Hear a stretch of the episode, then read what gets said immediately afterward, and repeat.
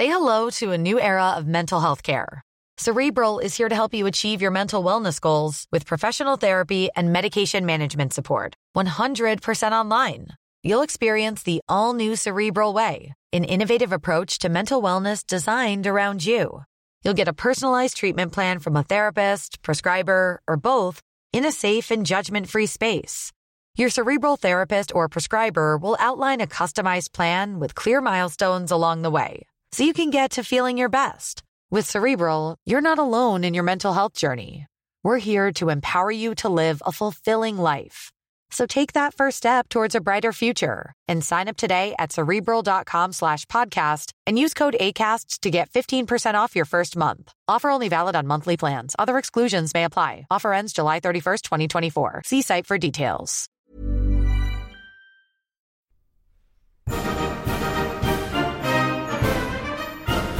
Many years ago, Riley Knight completed a degree in history. This proved to be a bad move, as it was absolutely useless for him. Until now, here's some half-arsed history.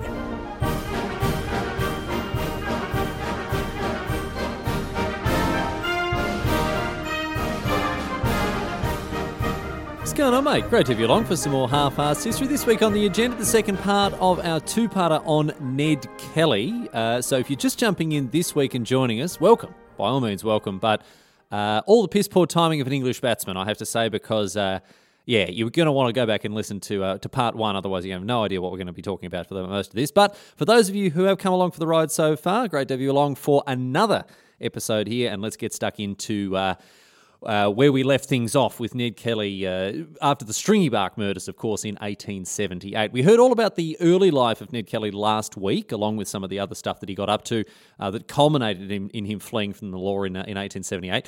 He was what's known as a bushranger. And uh, sort of b- before c- continuing that story, let, let's have a chat about exactly what that phrase means, because it may not be something that, you know, a lot of people outside of Australia have, have come across. As you probably already know, Australia was settled as a penal colony for blokes that the British didn't want nicking bread or sheep or whatever back in the mother country. Uh, a lot of Australians are, are descended from convicts. I'm a descendant of a convict myself. One of my ancestors was nicking sheep in the Midlands in England and uh, and got sent over as a result, was uh, was sentenced to transportation. Um, but between between seventeen eighty-eight and eighteen sixty-eight, when the last uh, convict ship arrived in, uh, in W A, almost one hundred sixty-five thousand convicts were transported to Australia.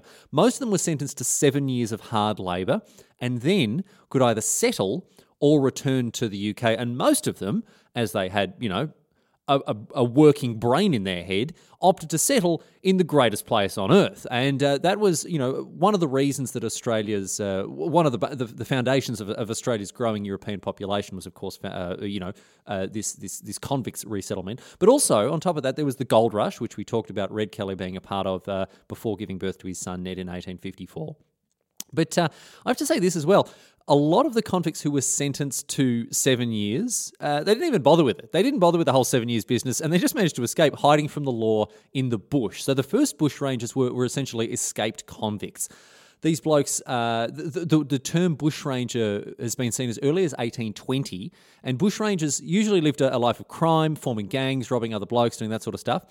And it's odd, it's it's a little it's a little funny because today these robbers, murderers and, and rapists are romanticised and admired by many, you know, in Australia as being Aussie heroes, despite some of them being, you know, the worst criminals that you've ever seen. But any way you slice it, these bushrangers helped to give, uh, I guess helped to develop a sense of, of Australian nationalism, as they were seen to be, you know, sticking it to the man by being outlaws. And uh, even today in Australia, we absolutely love that sort of stuff. Absolutely love that sort of stuff. Get one up the man. Oh, we love that sort of stuff, you know. And I guess it's it's very similar. There are parallels there with, you know, the, the, the Western frontier in the United States and, and the outlaws, the cowboys and that sort of thing. So, you know, everyone loves that kind of story, but they are kind of glorified a little bit for what they were, which were, you know, horrendous criminals. Anyway, by the time uh, that uh, you know Ned had, had well and truly given into this this life of crime and become become a proper bushranger, a proper outlaw in eighteen seventy-eight with his uh, his brother Daniel, uh, transportation of convicts had, had definitely ended. You know, it, it finished ten years before, but the term bushranger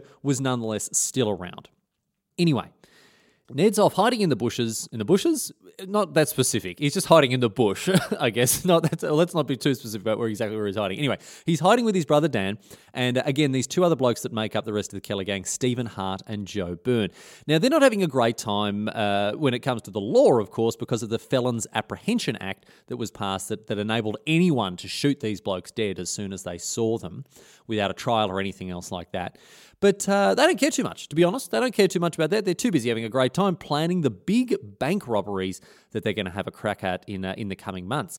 Now, on the ninth of December in eighteen seventy-eight, this is a couple of months after, well, what, just uh, about a month and a half after the uh, the Felon Apprehension Act has been passed, Ned and, and uh, these three mates of his, they rock up in Faithful Creek, just outside Euroa, where there's a wool station. Uh, call, and we're back to kind of stupid names here, just uh, just very briefly. Wool station called Gurrum Gurrum Gong Wool Station. Anyway, the gang, they stride into this homestead of the station, and uh, where there's a group of station's hand, uh, station hands having their lunch. Now, Neddy rolls up on them and says, "G'day, you blokes, Ned Kelly here, famous bush ranger. What's going on? Uh, don't worry, not going to shoot any of you bastards. Uh, we just want a copper feed. Have you got any tucker for us?"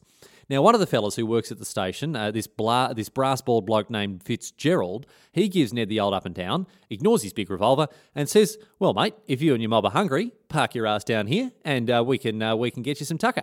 So Ned and his mates, they have their lunch, and then uh, lock all of them all of the men up in a nearby storehouse. So this was not exactly, you know, I mean, I don't know what you're expecting when Ned Kelly comes over for lunch uninvited, but uh, being locked up, I think you're getting, you know, you you, you you're getting away.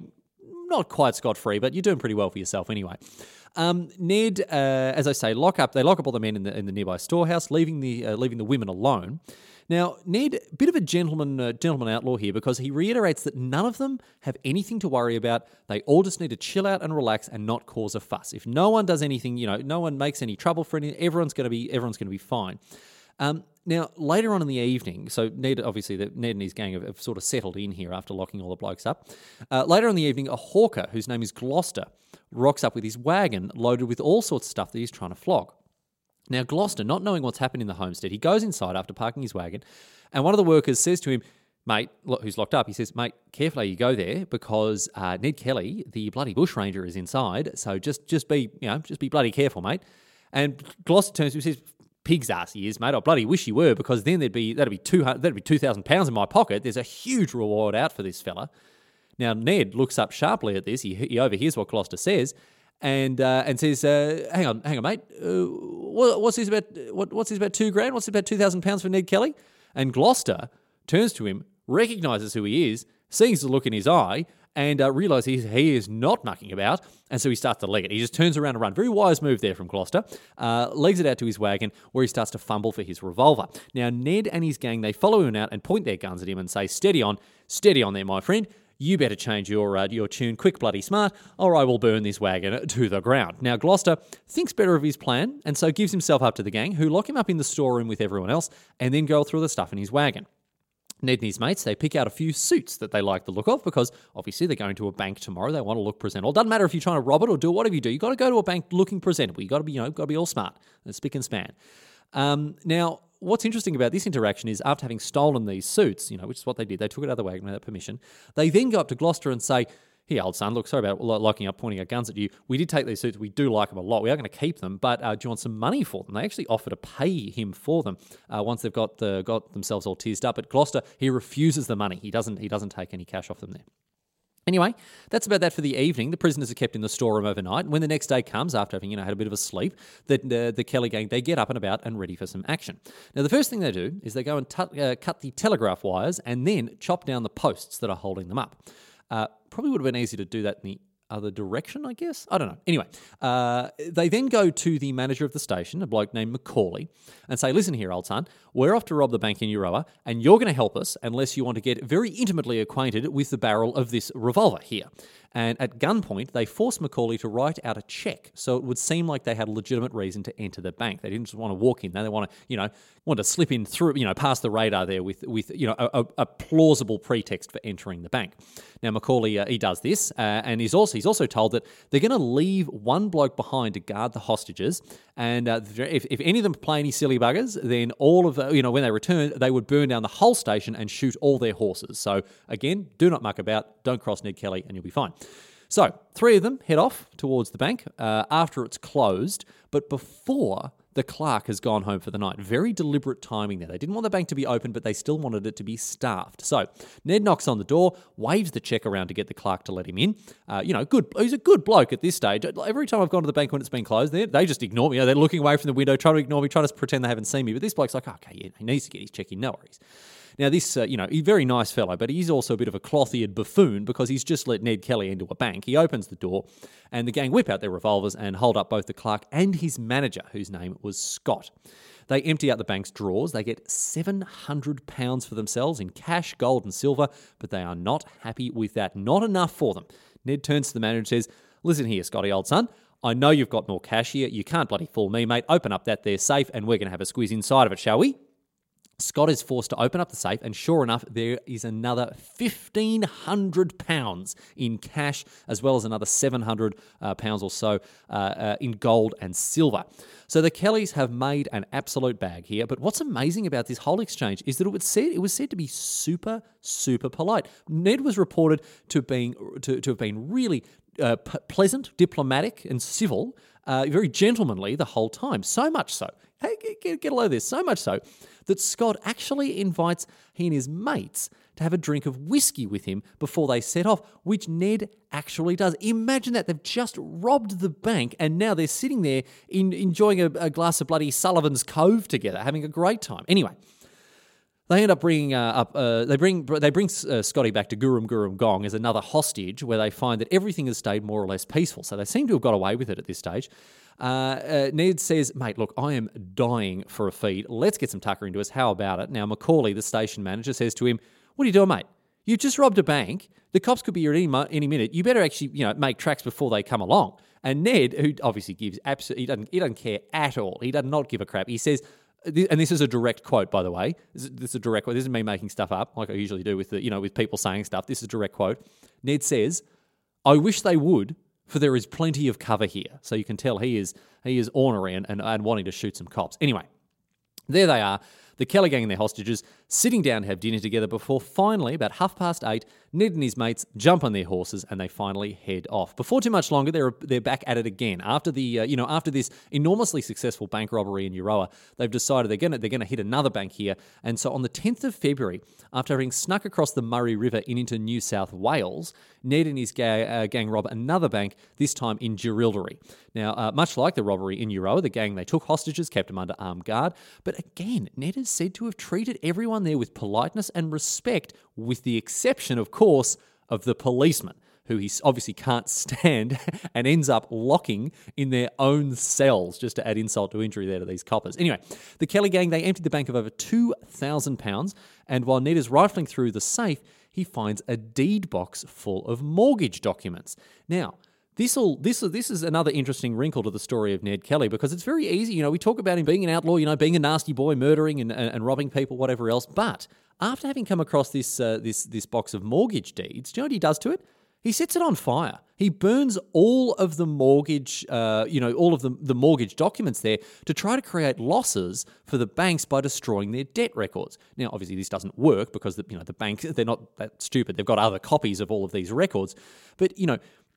It's. It, I guess it's just like, you know, that stupid, ugly jumper you get from your auntie at Christmas. It is the thought that counts. Ned here was really, really trying to stick it to the man. And that, again, that's one of the reasons that he's sort of idolised by a lot of people, uh, even today in Australia. Anyway, the Kelly gang, they ride out of Jerilderie with their pockets jingling and uh, huge big grins on all their faces. But after this string of hugely audacious robberies, the governments really start to turn up the heat. Now the New South Wales government is also offering a reward uh, of four thousand pounds for Ned and his gang, which is then matched by the Victorian government. So they've got an eight thousand pounds bounty on their heads, which is equivalent, just to put things in perspective, sorry, eight thousand pounds in, in you know the mid to late nineteenth century was one and a half million dollars. This was this was not Mickey Mouse money. This was an enormous sum sum here, of, you know, that was on the head of the heads of these uh, of, this, of this Kelly gang here. But they were not mucking around. One and a half million bucks. Anyway, as a result. As a result of this enormous heat, you know, you're playing Grand Theft Auto, you're up to, you're up to five stars, nearly six. The army's about to be called in, so they decide to uh, they decide to go to ground. and they fall off the face of the earth from March eighteen seventy-nine to June eighteen eighty. They are laying low, enjoying their riches, and are spending about an you know a year or just over a year there, uh, you know, as quiet as a mouse. During this time, there are police patrols scouring regional Victoria, you know, going through old haunts and hideouts, interrogating people who, you know, might have known where they were or that sort of stuff, looking for Ned and his mates, but they don't find a single thing. There are a lot of theories about what the Kellys were doing at this stage, uh, you know, about the, perhaps he left Victoria altogether, and uh, Ned, in, in, it's established, you know, it's firm fact that Ned did discuss the idea of escaping to Queensland, but it's thought that nothing really came of it. We're not exactly sure. Anyway, on top of all this, Ned's sisters even make inquiries with a ship's captain about transporting four or five gentlemen friends across the Pacific to California. So, you know, there's definitely evidence to suggest that they were trying to get out of there, but they don't, obviously, because we all know how the story ends in Glenrowan. However, now, it's eighteen eighty. The Felons Apprehension Act has lapsed, meaning that the arrest warrants for Stephen Hart and Joe Byrne have expired, and so the heat has kind of come off a little bit. Ned and Dan still have active warrants for killing Fitzpatrick, the cop who had hassled the Kellys at their homestead in eighteen seventy-eight, uh, but the fact that the act has lapsed means that the gang isn't outlawed anymore, and they've got a little bit more breathing room than they did before. Now, as a result, Ned starts to put together his next move. At this stage, he's known around the colonies as an outlaw and as a bushranger, so he can't get up to the same sort of stuff that he did previously, you know, with the impunity of, of anonymity. Defying all orthodox thinking, therefore, he decides to knock off the bank in Benalla, the town in which the cops that have been hunting for him are headquartered. You know, so I guess it's the sort of, you know, the... the will hit you where you least expect it type place. They're going to come right to the, you know, the beating heart of this police investigation. It seemed like a crazy plan, you know, but this is this is his idea. He takes some cops uh, hostage outside the town, use them to lure as many of them as possible via rail down to Glenrowan, just outside Benalla, and there he'd set himself up for a big blue with them and kill or capture as many of them as he could before, you know, then going and hitting Benalla. They get underway in June of eighteen eighty. Firstly, they murder a police informant named Aaron Sherritt and hold his uh, his police guard hostage overnight. And after that, they ride to Glenrowan, where they force some railway workers to sabotage the track by ripping up the sleepers. This means that any police train with reinforcements would get wrecked on its way to Glenrowan. This is very important. The Kelly gang arrive at Glenrowan in the early morning of uh, of the twenty-seventh of June and round up the entire population of the town, which is, in fairness, only sixty-two people, but still, round them all up, and uh, no one resists these four blokes on their horses. They all look terrifying, uh, because uh, I pro- probably should mention this, at this stage, not only have they got revolvers waving around and, you know, what have you, that sort of stuff, they're all now wearing the iconic armour that Ned Kelly is still known for, you know, that big suit of armour with the sort of the letterbox-type helmet thing. Uh, so big, big, thick, heavy plates of metal, Uh, with helmets as well. And uh, all in all, if, if you'll believe this, this armour weighs forty-four kilograms, around about eighty pounds, a very, very heavy thing to be walking around in, very hot and heavy, uh, even though it's the middle of winter, of course, Australian winter still still gets nice and warm. Um, anyway, these sixty or so townsfolk, they're all bunged up in the hotel with the gang.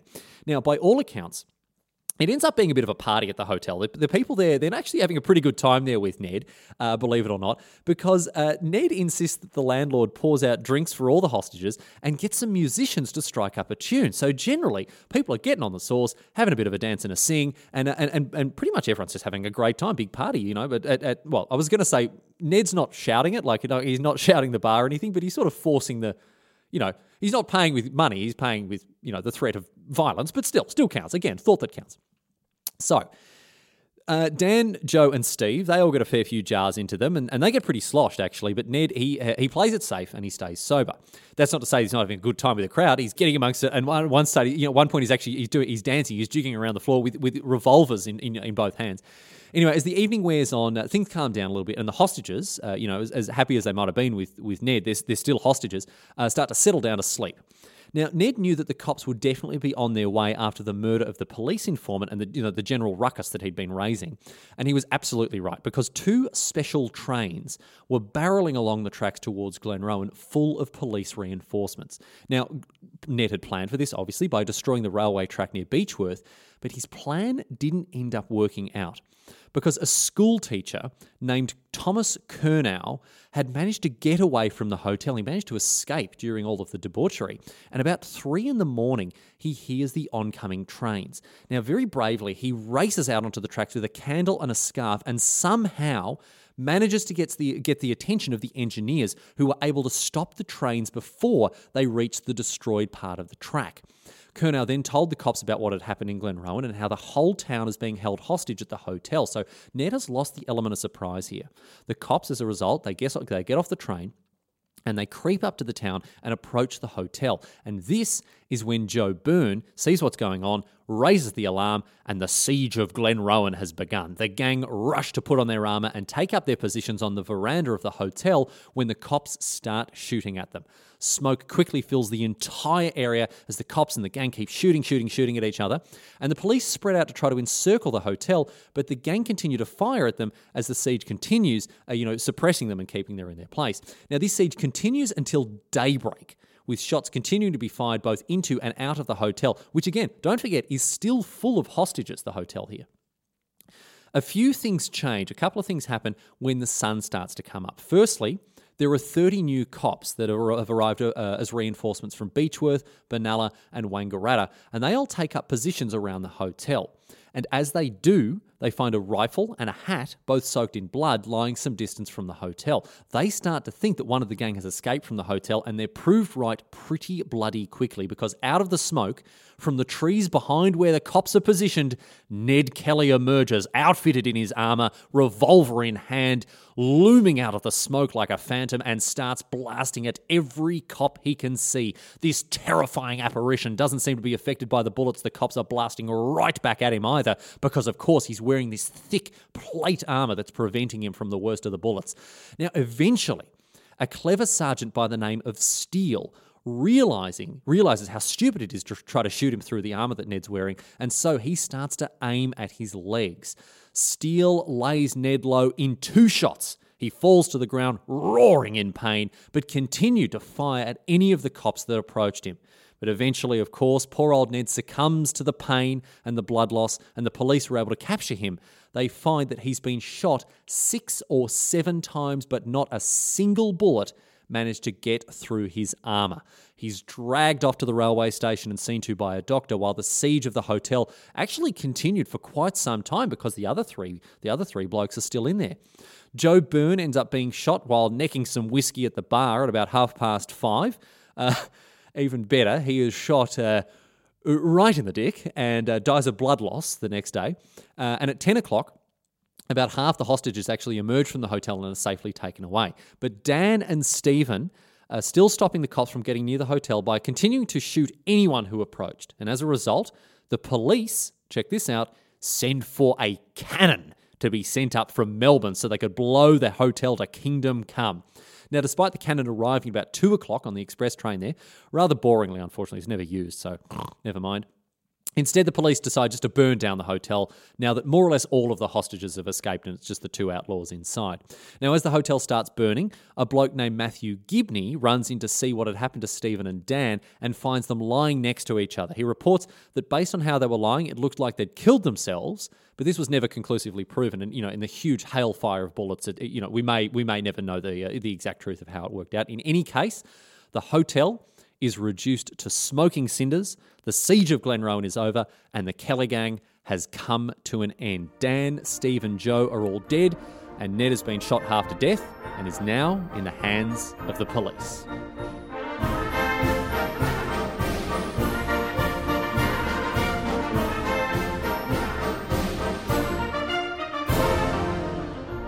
Ned remains in police custody and actually manages to survive the the pretty serious wounds that he received in Glenrowan. He's moved to the old Melbourne jail, uh, which, which now that I think about it, was probably not called that back then. It was probably just the Melbourne jail. It might even been the new Melbourne jail, because, you know, we are going back a fair way here, the eighteen seventies, or eighteen eighties, I should say. And in October eighteen eighty, just a few months after the siege of Glenrowan, his trial begins. Uh, but not before, of course, a fair bit of public sympathy has arisen for this bloke, uh, believe it or not. Then and now, Australians are just, we are just all about this kind of bloke. Ned was a murdering, bank-robbing criminal, but the big, stiff middle finger that this bloke just, you know, kept giving to those in charge is it's the sort of thing that really gets us up and about as a country, I reckon. We, we just love this sort of stuff.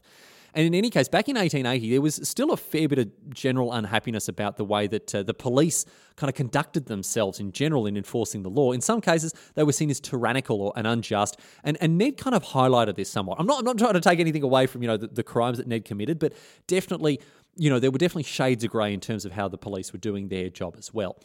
Anyway, Ned's trial uh, starts on the nineteenth of October in eighteen eighty, presided over by a judge whose name is Sir Redmond Barry, uh, and where his list uh, he, and he reads off a, a list of charges again as long as your arm.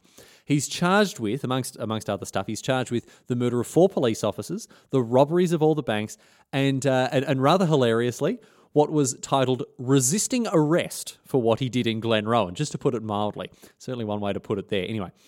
Ned doesn't read through any of the evidence that was given to him, and he doesn't really bother to examine the witnesses either, say, say, saying that he thought it would uh, look like bravado and flashness. So, he, you know, he didn't want to seem like he had tickets on himself here doing that sort of thing.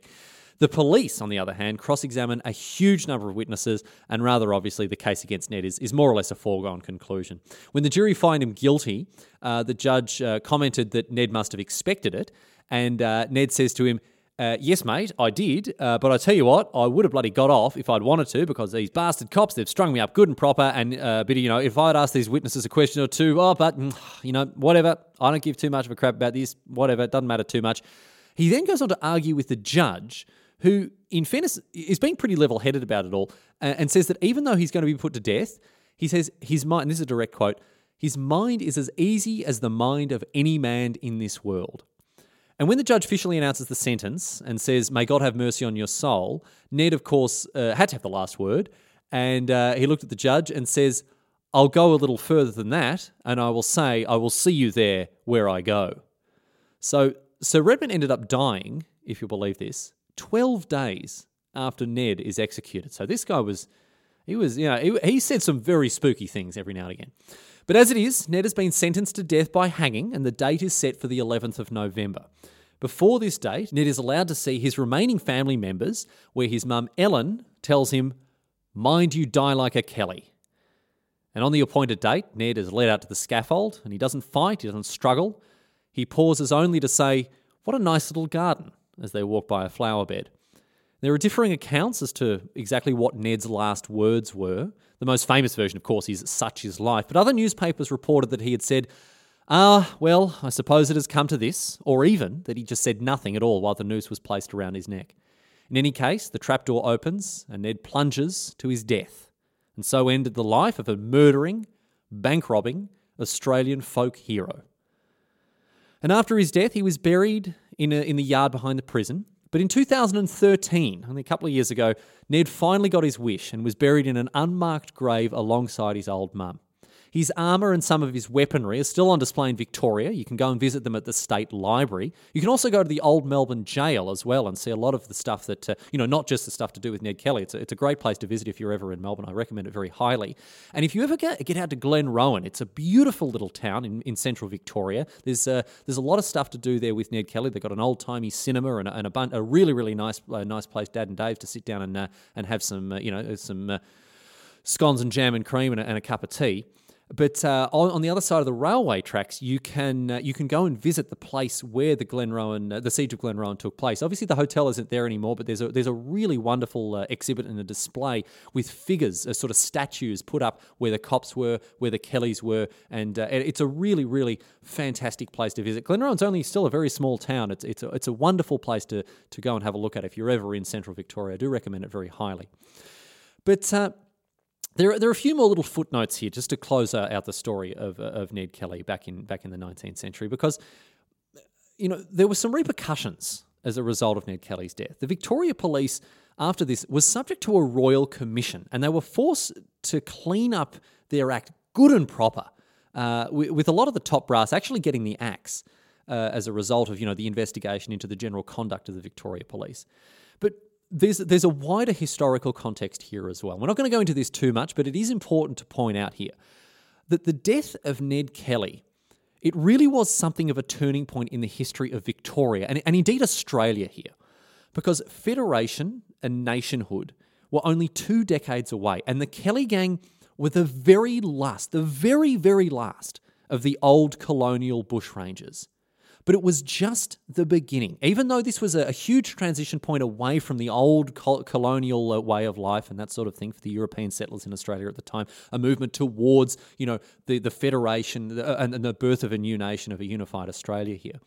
Even though this transition point took place at this point, it was just the beginning of the mythology that surrounded Ned Kelly. And I have to say, despite the fact that he was a murderous criminal, there's a lot about what he said and did that still resonates with Australians even today.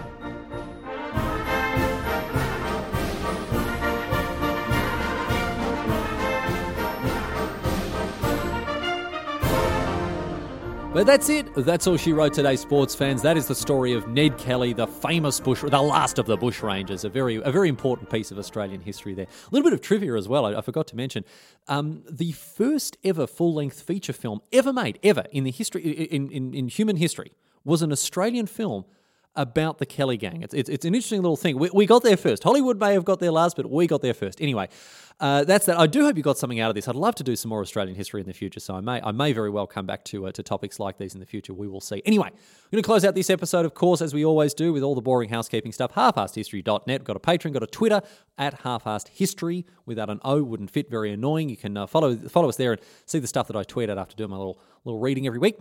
Um, and what else? Of course, I need to remind you that half arsed history at gmail dot com is the best way to get in touch with the show. Thanks so much to everyone who sent me in emails. And of course, I've still got plenty of stickers to send to you. If you send me through your address, I'll send you a couple of stickers for free. No worries at all. Thank you for just being part of the show and listening. It is really, really nice to have people sending me feedback and commenting on Twitter and what have you about enjoying the show or not enjoying it. I mean, if you don't like it, good. It, it tells me that I need to do a better job. So thank you, thank you so much for all of the feedback, good or bad. Anyway. That is that. Going to close out the show, of course, with another question from Reddit. This time it's a scientist question, Sci- uh, a, a question posed by Reddit scientist Sigal Bodie ninety-one. And another another question to do with Australia, of course, seeing as we've been chatting about Australia so much over the last couple of weeks. When do aeroplanes flip over when they fly to Australia?